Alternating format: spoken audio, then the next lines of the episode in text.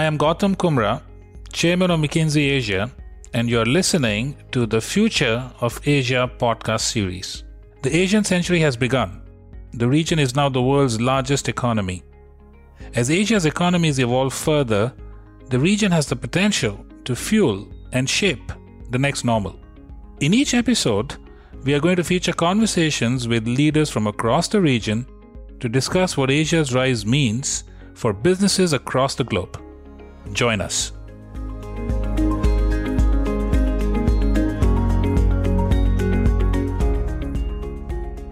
During his time at Infosys, Nandan Nilekani, the company's co-founder and non-executive chairman, has built the organisation into a global I T giant. He's also spent over a decade helping strengthen India's digital public infrastructure, with a strong focus on levelling society's playing field by leading India's rollout of a digital identity card called Aadhaar, after the Hindi word meaning foundation. Aadhaar is now the world's largest biometric program and has helped millions of Indians obtain their first official proof of identity. Nilekani's latest mission includes creating an open technology network for India's e-commerce market, helping smaller merchants and retailers compete with larger tech companies. In this edited summary of his Leading Asia interview, we hear more from Nilekani and how he believes technology can be a means for social good. Nandan Nilekani's story began with Infosys. Now a major global I T player, Nilekani and his company were once considered pioneers in the I T services industry. We asked him about his journey with Infosys thus far and the opportunities and challenges he foresees in the I T industry as digitization takes hold. Well, I'm actually very excited by where the Indian I T service industry is. And I'll just give you a set of numbers that will tell you the scale of what's happening. It took thirty years for this industry to become a one hundred billion dollars industry in revenue. The next one hundred billion dollars came in ten years. And the third one hundred billion dollars will come in three to four years. So you can see the compression of time for every one hundred billion. And even in terms of employees, it's an industry that took forty years to reach four point five million. It'll double in ten years. So there'll be nine to ten million people in the I T industry in the next ten years. And this is going to have massive implications on the economy. It's going to be a bigger part of the G D P. It's going to drive consequential job creation because every one of these people is going to be well paid. I think digital has become central. I think every boardroom now, how to be digital is the central theme. And the way I see it was that till about two thousand seven or eight, technology was led by enterprises. So enterprises decided what technologies was coming. But with the rise of the smartphone, Apple, Android, and so on, technology was led by the consumer companies. Technology was faster in consumer world. And they brought in a lot of things that were not there in the enterprise. How to make applications simple, the consumerization of the user experience, how to handle big data. Clouds came out of that. A I and analytics became a big part of that. In some sense, the enterprises were left behind. They didn't have cybersecurity become a big issue. So what happened was four, five years back, enterprises started implementing these things. They started making their applications simpler. They started delivering more mobile-first applications. They started using A I in small ways. And then the pandemic dramatically accelerated that. So all our clients are grappling with how they take often legacy infrastructure, which is not designed for this kind of flexibility and agility using modern techniques. So everybody wants to be a digital-first company. So this is like really massive, and it's going to be a multi-year journey. The startup ecosystem in India is growing rapidly. How do you see the evolution of the industry? Well, actually, I think startups also have reached a tipping point. I live in Koramangala in Bangalore, which is the epicenter of the startup world. I think the quality of entrepreneurs has dramatically improved. You're seeing people young but confident, global in mindset, big ideas, that whole thing. And you're also seeing a cycle where people who are at the top of, but not the leaders of companies have become founders themselves. So there's all this massive growth of founders. And then, of course, capital has come in a big way, both domestic and global capital. So there's capital, there are entrepreneurs, there's stories of success, there's liquidity either by selling the company or going public. So all the ingredients are in place. So I do believe that next ten years, and I think you will actually see these guys making an impact on the country. Somebody is going to transform education, somebody will transform healthcare, somebody else will transform the supply chain of fruits and vegetables, like at scale.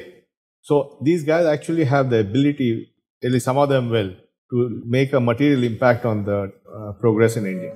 On that note, Nandan Nilekani is no stranger to transformations. His work with the Indian government to revolutionise digital public infrastructure to solve societal issues has had a transformative impact on people's lives and work. We asked him what he sees as the next frontier in India's digital public infrastructure innovation. One of the big things which is getting rolled out is called Account Aggregator, which allows individuals to use their own data for their benefit. And it's being rolled out in the financial sector under the leadership and sponsorship of the Reserve Bank of India. The idea is that if I'm a consumer, I can use my digital trail to get access to credit or to get access to personal finance. Or if I'm a small business, I can use that to get working capital. That's going to completely democratize and transform finance in India.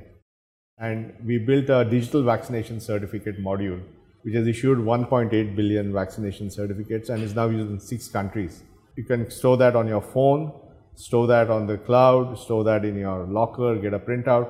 So these are the kind of things that, because of this infrastructure we have, we can quickly mix and match this and do new kinds of population scale digital interventions.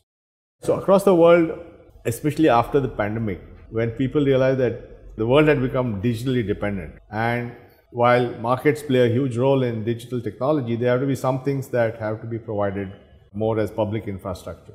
At McKinsey, we talk a lot about S-curves. We wanted to know, how did Nilekani ensure resilience and adaptability in himself and at Infosys to respond to future S-curves? I make it a point to keep myself up to date on what's happening in the world, both technology, geopolitics, business and all that. And I'm constantly looking for what's the change going to happen, what's going to come down the road. And wherever possible, anticipate that change in the organization. And I'm increasingly beginning to realize that at least the way I think about strategy is not whether it's going to be A or B. It's whether you're built in the flexibility to do A or B. To give an example, and none of us saw the pandemic. Certainly, I didn't see the pandemic. But we had made an investment at Infosys much prior to that on working from home. And we had built an infrastructure for everybody to work from home. Of course, the numbers were much less. But to make work from home possible, you have to build infrastructure, security, all that stuff. So when the actual thing happened, we were able to move very quickly, and I think more than most of the other peer companies in our industry, we were able to switch to working from home because we had made the investment in the digital infrastructure and security for that. So I think what that shows is that if you can build in optionality in your systems, then it doesn't really matter what happens. The world around us is becoming more complex. When asked how a leader like Nilekani stays above the noise, he shared, Oh, I spend a lot of time absorbing and learning things. For me, the big challenge is how to separate the signal from the noise. Because the world is very noisy. There's lots of stuff, lots of social media, this, that, a lot of headlines. Every day there's a new development. It's very easy to get swayed by the noise. So I think the thing is to be able to step back from that noise and see the patterns and try to see the signals. And I do that through reading, through meeting people like you and all the people from all over the world, talking to them. And so I keep getting a multidimensional sort of input into my mind. To round off the discussion, we asked Nilekani about what excites him the most and what worries him about the developments in technologies. Well, I think technology is at the cusp of massive impact. We talked about it due to digital acceleration of the pandemic. But lots of new things are coming down the pike, right? Whether it's the whole uh, crypto world and use of blockchain and the metaverse. A I is just at the beginning of the journey. So there's a lot of stuff happening technology that's exciting. But also, I think it's equally disturbing, which is some of the stuff we wrote about in our book also, The Art of Beatfulness, is that we have to use this to benefit people. That doesn't necessarily happen all the time. And how do we stay on top of this? And so a lot of my work is actually how to use technology to benefit people. And in my view, if a billion people can use something, then that's benefit. They get access to something new. A billion people can learn using technology. A billion people can get better healthcare using technology. If a billion people can move around and change their jobs using technology, then you have something. So I'm not a big fan of just saying, oh, metaverse and web three and all. That's all okay. That's all nice buzzwords. But final test is, how does it benefit people? And all this stuff can also go the other way. A I, for example, can have a lot of bias in it. So the whole issue of responsible A I. A lot of the apps are very addictive. So how do you make sure people don't get addicted? We have seen that social media has a huge ability to polarize people because of fake news, and because you need to get that engagement. To get the engagement, you have to feed them things they want to hear, and therefore people get into a filter bubble. There's lots of stuff about technology which is very disconcerting and troubling. Our job is to make it used in a way that benefits people and protect us against the risks of technology.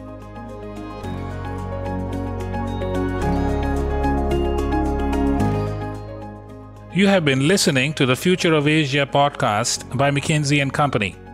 To learn more about McKinsey, our people, our latest thinking, visit us at mckinsey dot com slash future of Asia or find us on LinkedIn, Twitter, and Facebook.